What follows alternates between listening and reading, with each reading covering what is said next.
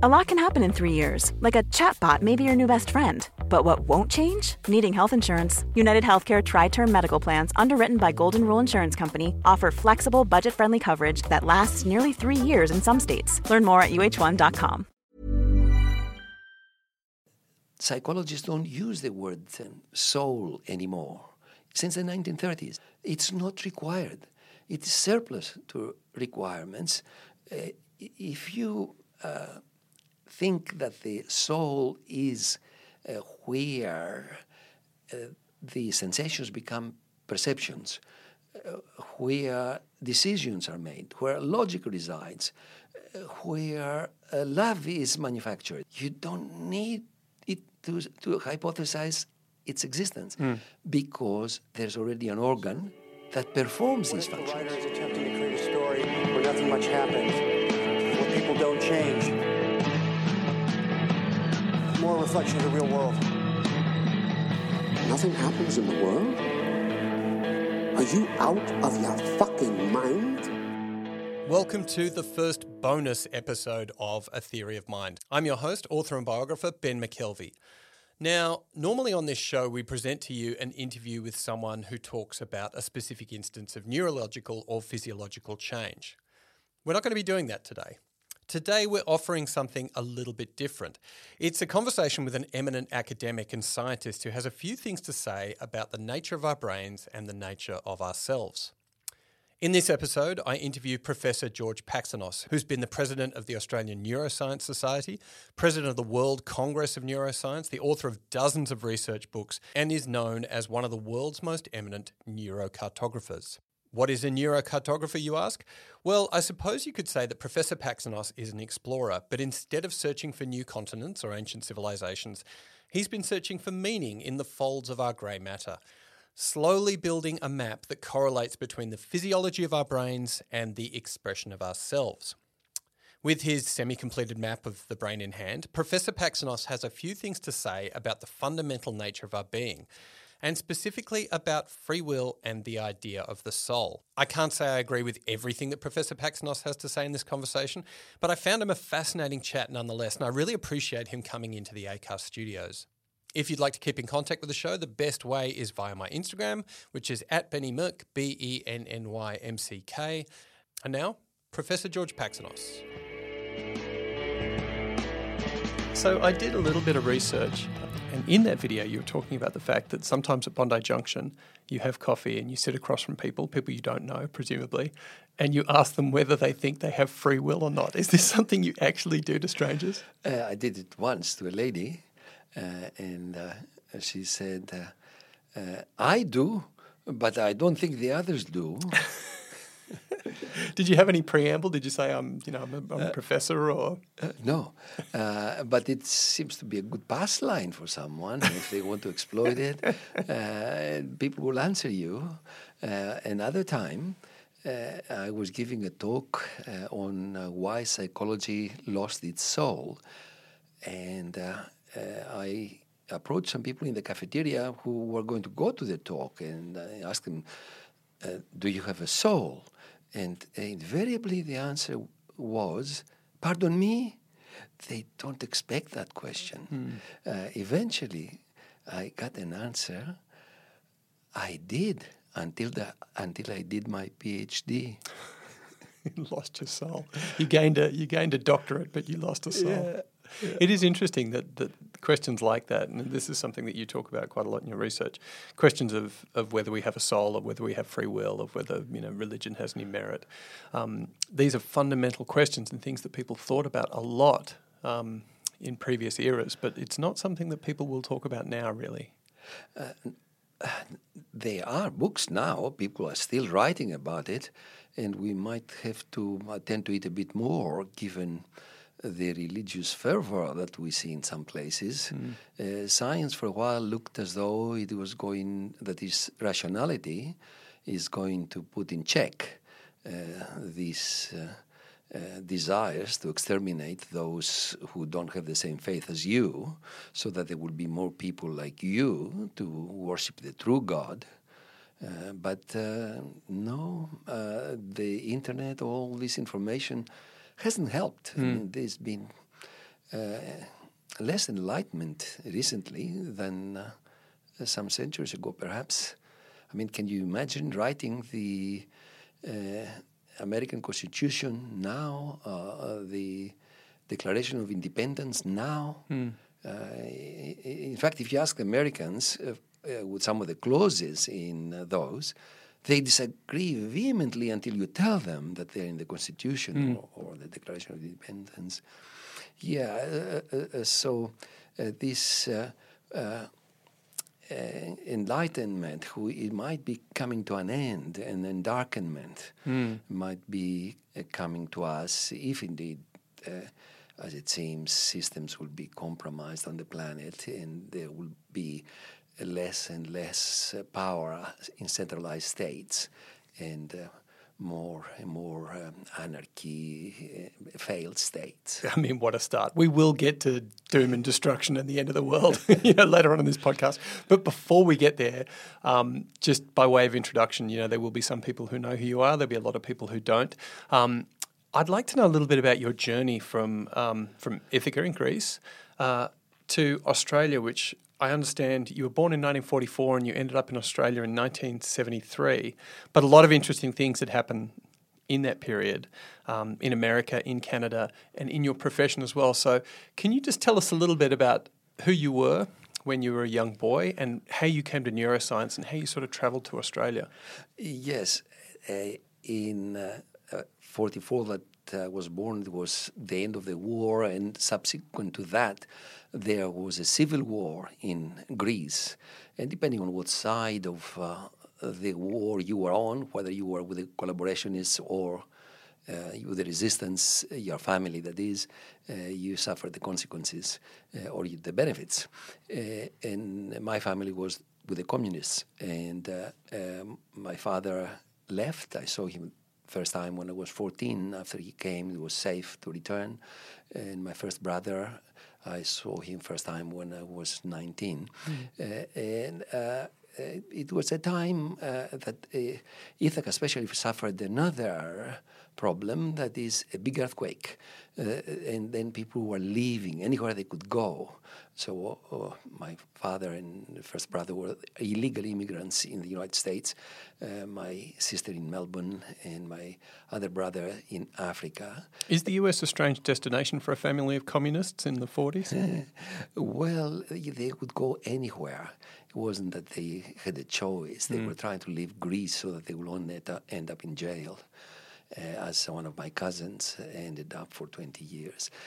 And uh, uh, then uh, when I finished high school, uh, I had an opportunity to go to the U S. My father was there at that time, and uh, uh, I took the chance to study once there. It was actually easy to study then because the Sputnik had gone up and the Americans started uh, supporting science. And I received uh, a national education student loan Uh, to uh, commence my uh, studies. Uh, and I went to Berkeley, uh, and then to well, the war in Vietnam was on. I, go, I was supporting the uh, Vietnamese, not uh, the Americans. So I left the U S, I went to Canada. They wanted to draft me to go and fight Ho Chi Minh. Yeah. There was no, no way I was going to do that. And uh, I received my PhD in psychology uh, at McGill University. Uh, by then, the uh, draft in the U S has, had ended. Uh, there was a lot of resistance to the war. I returned, and uh, I was at Yale at that time for a year. And in fact, I organized locally uh, the registration, especially of black people who tended not to be on the electoral rolls, because there it's not obligatory to vote, and uh, uh, so that they would vote for McGovern against Nixon. Mm. That didn't happen. Of course, Nixon won. Uh, Then there was a job advertised at the University of New South Wales. A letter came to Yale, and uh, somebody uh, there in charge of the lab, in the absence of the big professor who was running the lab, said to me, "There is a job for you in Australia." I said, "Well, I can't leave now. I'm on a two-year postdoc, and it's only one year." He said, "We will not miss you." In fact, he missed me. Yeah. He's here. I brought him here. Yeah, right. Yeah, uh, we were so friends. What, what what what sort of studies were you doing then? Were you studying psychology or neuroscience at that uh, point? Uh, uh, the part of psychology that belongs to neuroscience. Neuroscience is a big umbrella and includes part of psychology. And I was looking at brain control of behavior, especially aggression, at that time uh, in rats and cats. Uh, cats do not spontaneously kill rats. Uh, but if you stimulate their brain at the right place, uh, what they think is the place that is involved with aggression, mm. and you activate that area, then all cats will kill rats. Mm. Okay, uh, so I was studying, uh, well, actually, the Vietnam War uh, with the aggression associated with it had uh, uh, fostered these ideas to see how the brain controls aggression. Uh, so uh, with this uh, letter, uh, I applied, and uh, I had to find out about this University of New South Wales. And uh, uh, I called a psychiatrist friend of mine in New York who was from Melbourne.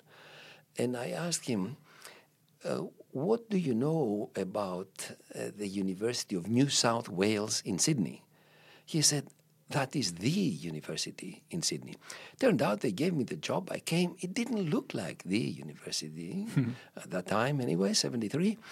And when uh, my psychiatrist friend came to visit me in Sydney twenty years later, I asked him, why were you so convinced that the University of New South Wales in Sydney was the university in Sydney?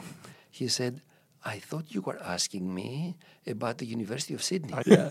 But uh, uh, it turned out well for me yeah. because I paired up with uh, a good anatomist to do the work we did. Uh, it, Charles Watson, uh, who incidentally is still my collaborator forty-three years later. Let's go back a little bit. Um, At some point, I mean, we're going to be talking about whether free will exists later on, but at some point you made the choice to work in psychology and neuroscience. Um, where did the attraction come from? I mean, you've, you've ended up looking at some of the most fundamental questions about the self and about, about you know, human existence. Is that, it, did you have a, a philosophical bent? Uh, well, I, I mean, it was a bit of an accident. I was at Berkeley and they, uh, they, oh, my, I was advised that uh, I shouldn't take a lot of psychology at that time, but instead philosophy, or something else anyway, mm. because psychology was really uh, my main uh, study. Uh, it would be disorganized the f- first year that uh, the university changed to the quarter system. Uh, so I took a lot of philosophy, so I was ex- exposed a bit. Uh, it, as to the psychology, why opt for psychology? Uh, in fact, uh, this surprised my mother, who came to see me, and uh, she said, uh, uh, why psychology? I said, I tried to explain to her that I uh, study rats, rat behavior. Mm. Uh, and she said, but with rats, after so many years of school? Uh, uh, so uh, I was not exposed to psychology in Greece, but uh, I was studying mathematics initially, uh, but I had an elective in psychology, and that was where the chance factor came in. Mm. And uh, a charismatic teacher uh, that uh, I was looking forward to it. Of course, mathematics, uh, I would think yet another le- hour of mathematics. So I said, why should I, shouldn't I follow my interest? And uh, uh, I went to psychology. I didn't stay, in, I stayed a couple of decades in psychology, but then uh, another chance event um, made me move totally in brain research and anatomically so, uh, which is neuroscience uh, uh, field. And this is, I was on a sabbatical at Cambridge, and there I saw a stain that uh, revealed the brain as though it was colored in already. Mm. Uh, that is, the various areas were just starkly shown, one uh, quite easy to distinguish from the next. Uh, that's a big problem with the conventional stains. So I thought, since I was working with the rats at that time, with the rat brain, that I would be able to do an atlas of the rat brain and uh, uh, using that stain. And in fact, we use that stain now. Other people use these stains as well, following us, uh, to make atlases of the brain. We use it now for the human brain, monkey, bird brain, uh, the mouse, uh, the marmoset, uh, the rhesus monkey. Mm. Uh, and because uh, it's a constant we use for everyone, it's actually uh, like a translator. It's like the Rosetta Stone. The same story is told in two different or many languages, yeah. many, in many species. And if it's consistent, uh, that is, you can see the same part of the brain staining strongly for this chemical in this species and the other species in the same uh, the other species, the same region of the brain, then you uh, conclude that it must be a corresponding part. So we have been uh, doing maps since then. I thought it'll take uh, a sojourn of uh, um, a year to do a map of the human brain, but I'm still at it. Uh, Uh, nearly forty years later. A, a word that I've never heard before was the word neurocartographer, um, and that's something that you, you uh, that's a, a name that you've ascribed to yourself. Um, I've been called worse things. I'm sure you have. Was that a new word, neurocartographer? Uh, or brain cartographer. Brain cartographer. Yeah. Um, yeah. I mean, it's easily obtained by yeah. whatever. Yeah, possibly others have used it before. I mean, I... It makes sense. Yeah. Um, One of the things that I've sort of gleaned from the little bit of research that I've done on you is that uh, you are sort of one of the preeminent people in understanding the differences between a human brain and an animal brain. And this sort of feeds into the question of the soul that we get to later on. Um, so is there a fundamental difference between an animal brain and a human brain? Is a human brain just slightly more complex and slightly larger? Yes, the uh, human brain and a non Uh, human animal brain. The uh, closest one is the chimpanzee to us, as externally it is similar, so internally. And uh, I wanted actually to study the chimpanzee brain prior to trying my techniques uh, and and concepts to the human brain, because the chimpanzee brain you can obtain short period post-mortem, where mm. the human you have to wait for ten hours, by which time a number of things degrade and you don't get good Uh, results. Uh, so I wrote to the Toronga Park Zoo back in, uh, in nineteen eighty for the opportunity to do a post-mortem on a chimpanzee brain once a chimpanzee died.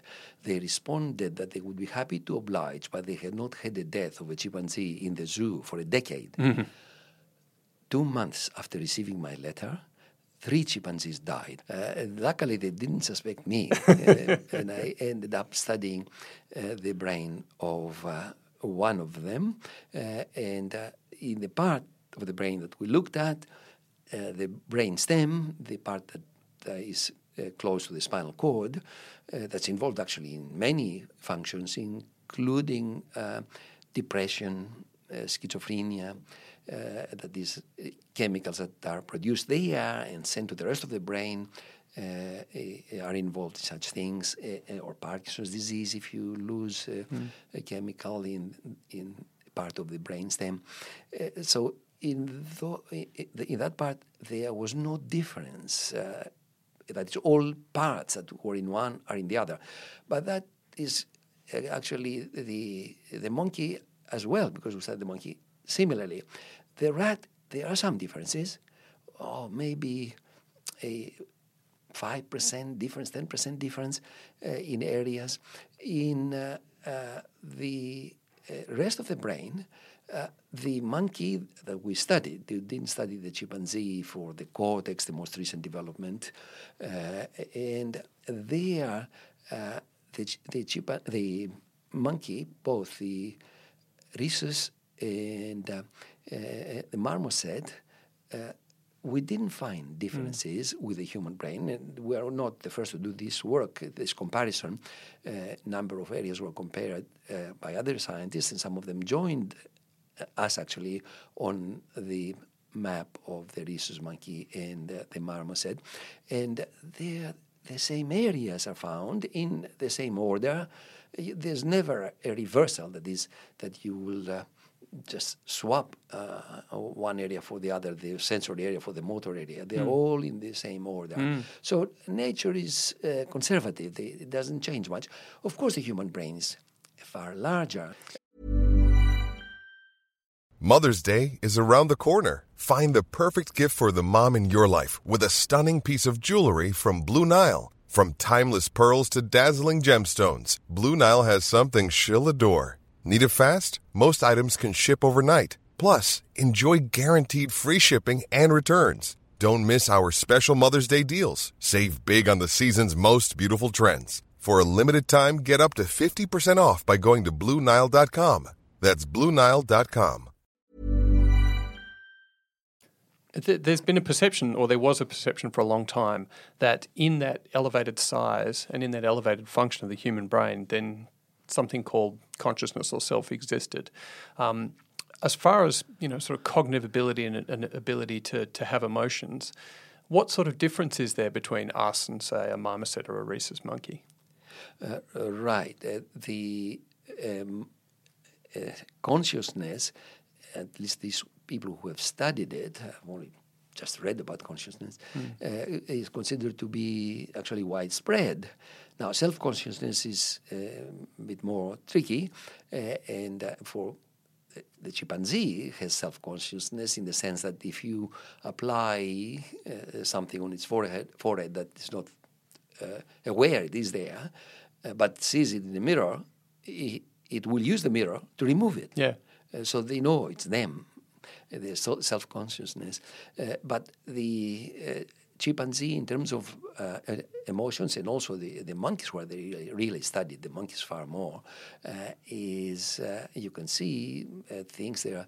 Uh, Francis DeVall, for example, has studied this, uh, some, some, an elegant demonstration uh, of fairness, uh, uh, uh, that is uh, indignation if the arrangement is not fair. Mm. You give the other monkey grapes and you give me only cucumber. I mean, you know, they prefer grapes. Yeah. So, so the, you should see the indignation to the point of throw, throwing the cucumber against the experimenter. So uh, uh, these videos are on the web. And so you can see the emotions. I mean, this, of course, was spoken by Darwin in emotions in animals as well. So uh, the uh, nature has produced good brains. Otherwise, we, they wouldn't be surviving. Oh, of mm. course, you can produce other strategies to cope. You can produce a good shell, uh, like the turtle, and hide in there. But, uh, but there's nothing like a good brain. But a good brain, up to a point. um Now, before we did this interview, you suggested that I read a couple of articles that you'd done for The Conversation, um, which I found both of them very interesting. But one of them was a, a, a little bit controversial. Um, it had a lot of comments, and a lot of people, uh, you know, found that it quite con- contentious. Um, but I can imagine it's something that you would say, well, the, you know, the science all suggests this, so, you know, this shouldn't be a controversial opinion. And it's that... Uh, There is no difference between the mind and the self, the brain and the mind, the brain and the self. It's basically a cause cause and effect machine. Um, can you elaborate on that a little bit more about the article that, that you wrote?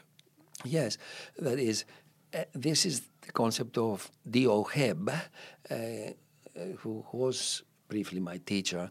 Uh, he is one of the founders of uh, neuropsychology, and uh, uh, that the mind, or the self, as you say, or the narrator, uh, is the integration of the activity of the brain.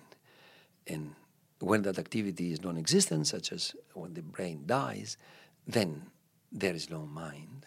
Uh, and uh, uh, the uh, the brain, if uh, you don't need to invoke anything else to Uh, explain behavior or modify it. Uh, psychologists don't use the word uh, uh, uh, um, soul anymore. Since the nineteen thirties. Mm. I haven't heard anybody use it. They don't. It's not required. It's surplus to requirements. Uh, if you uh, think that the soul is uh, where uh, the sensations become perceptions, uh, where decisions are made, where logic resides, uh, where uh, love is manufactured, where memory is stored, you don't need it to, to hypothesize its existence mm. because there's already an organ that performs these functions. The problem with that idea, though, is that um, if you have no soul and if you have nothing more than uh, the result of your experiences and the, you know, biology that sits in your skull, then you don't really have free will. You, you, you're sort of more a, a passenger in your life, and you have the illusion of free will. You have, you know, the illusion of emotions and the illusion of the, the connections that you have with people. And that's a concept that's sort of difficult for people. Um, I wanted to ask you how you actually struggled with that concept, and if you ever did in your life. Yeah, it's liberating, actually. If you uh, understand that uh, basically those who wrong you are maladjusted clocks. And when you harm someone else, when you shouldn't, then you as well have been maladjusted by conditioning in your life. If you, Ben, and I were born in a country where many of its men would stone women who allegedly burned their holy books, you and I would participate with the same likelihood of participating, that is, as the men, the other men born in these countries. Mm. If you accept that, it's liberating. You understand them then. You do not uh, ex- extract revenge against a crocodile that uh, ate your brother. Uh, it makes no sense.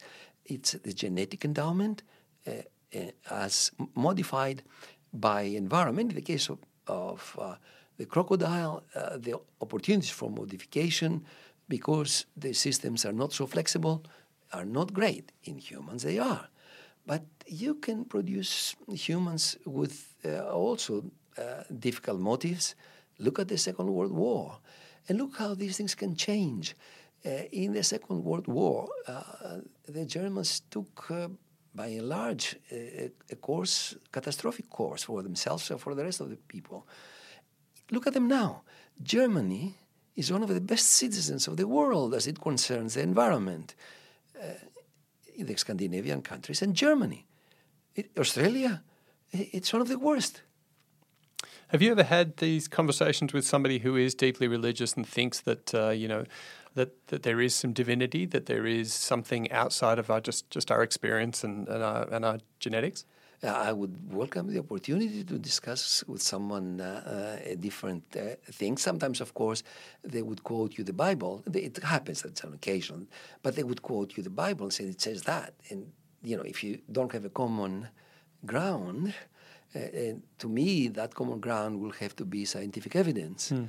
Uh, and uh, if they rely on the sayings of the uh, Bible, Uh, then uh, it's hard to get common ground. But if you find somebody who would like to have a, a discussion with me, I would be pleased to come. Mm. One of the other articles that I read um, that you wrote for The Conversation was about uh, the experience of love, um, suggesting that it doesn't reside in the heart, that it resides in the brain, and it solely resides in the brain, that it's, um, that it's uh, you know, an evolutionary um, uh, impetus that we have. It's, it's you know, it's... hormones, it's, you know, it's, it's things can be, that can be accounted for. Um, the knowledge, having that knowledge and studying uh, those sorts of things the way that you had, has that affected any of your relationships? Looking at a grandchild, looking at a, a lover, looking at, you know, looking at, at someone in the eyes? Or has it affected your relationships explaining this to somebody else that you supposedly have a loving relationship with? Uh, yeah. I mean, by and large, it has been taken lightly rather than seriously, uh, my comments, though I think the scientific evidence is irrefutable. To just step back, firstly, uh, it was the ancient Egyptians that had the notion that the heart is that responsible for the thinking. That's where the soul resides.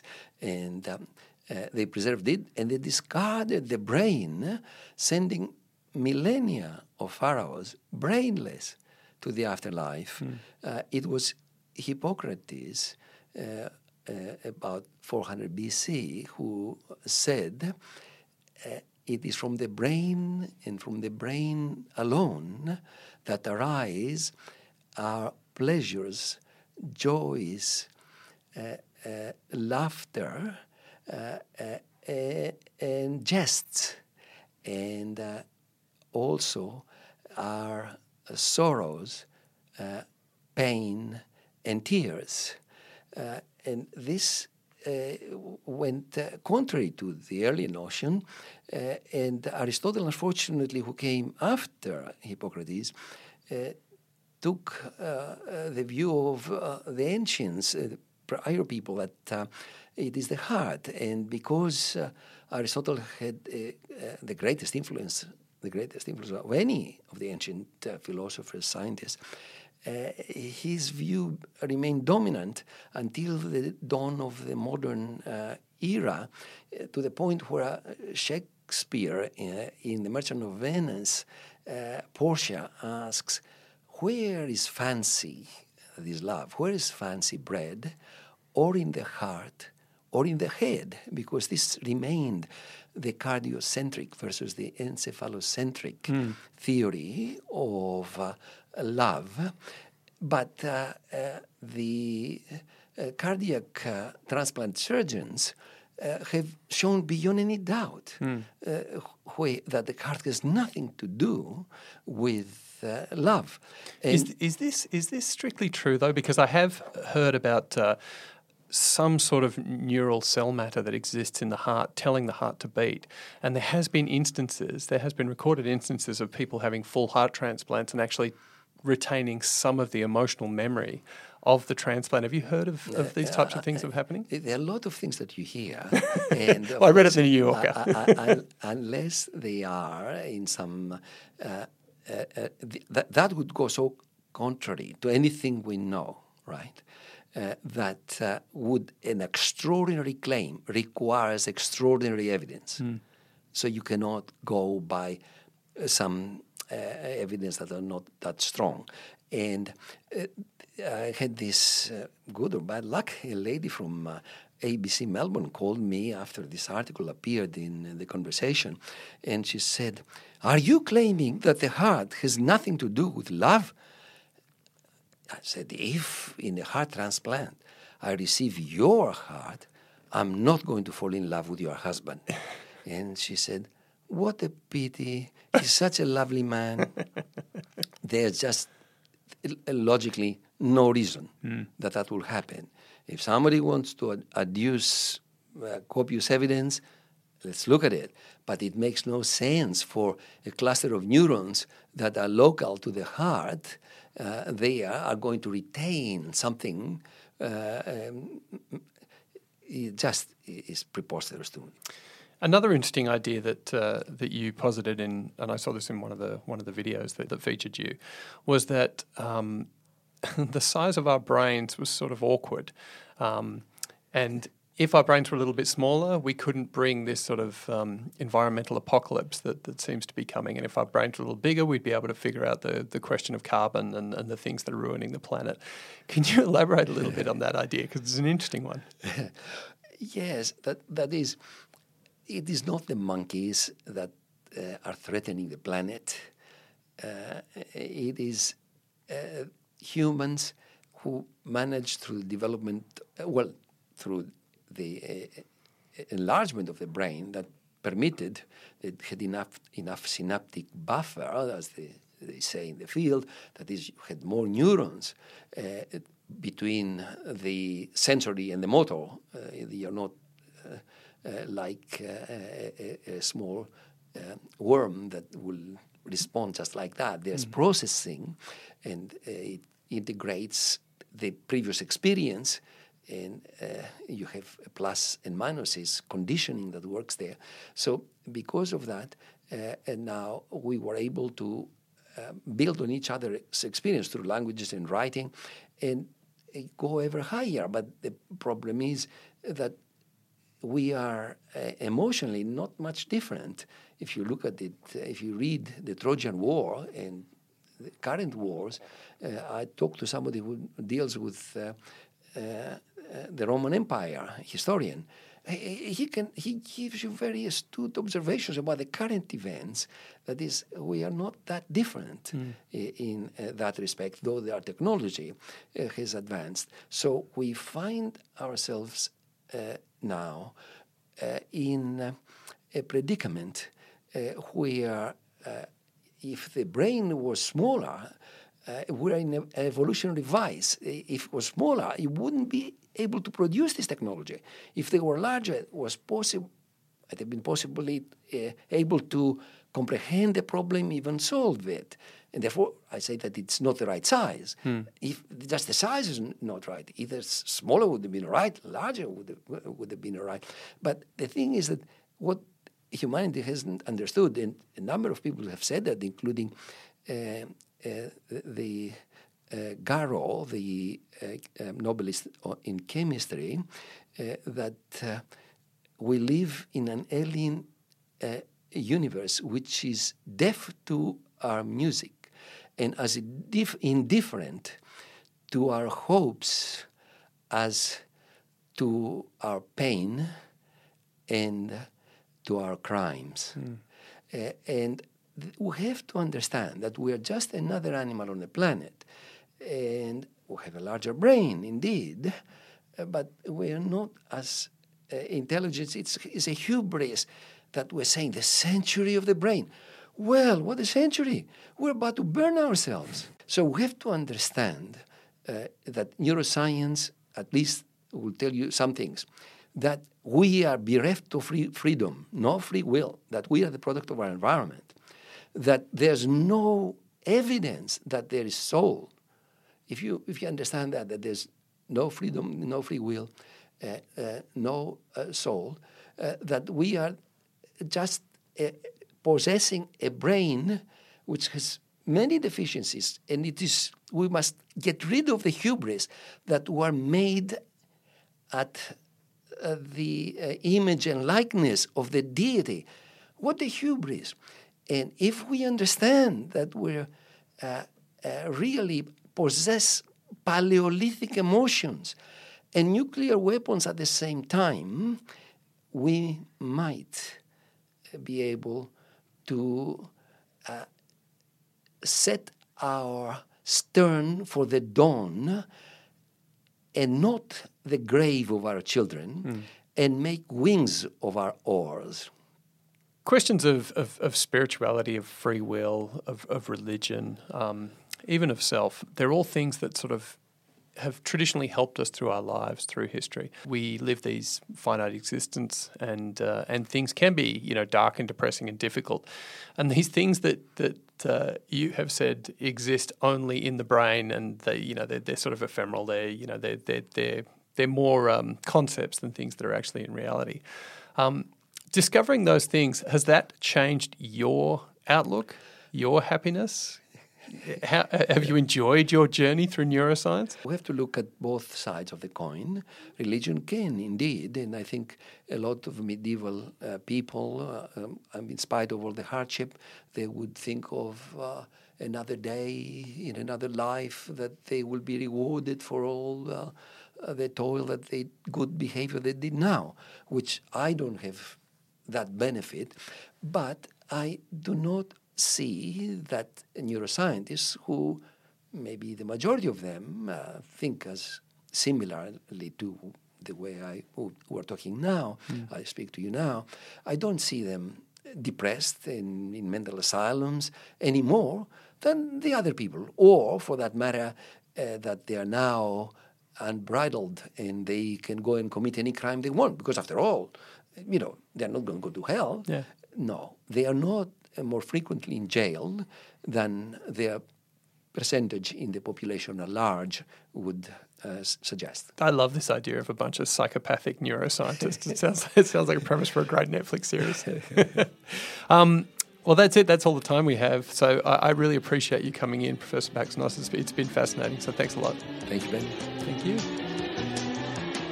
That was Professor George Paxinos in the first of what I hope is going to be many bonus conversations with those who are investigating our brains and our minds. I'd like to thank Professor Paxinos for coming in. I'd like to thank you for listening. I hope you catch us on Wednesday for another episode of Theory of Mind. And until then, follow your bliss. Each has its place, and each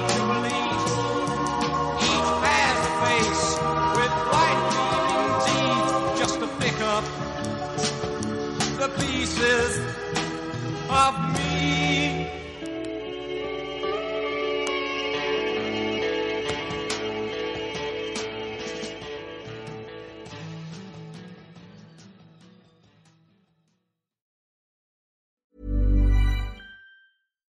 Hey, it's Paige DeSorbo from Giggly Squad. High quality fashion without the price tag. Say hello to Quince. I'm snagging high-end essentials like cozy cashmere sweaters, sleek leather jackets, fine jewelry, and so much more. With Quince being fifty to eighty percent less than similar brands. And they partner with factories that prioritize safe, ethical, and responsible manufacturing. I love that. Luxury quality within reach. Go to quince.com slash style to get free shipping and three sixty-five day returns on your next order. Quince.com slash style.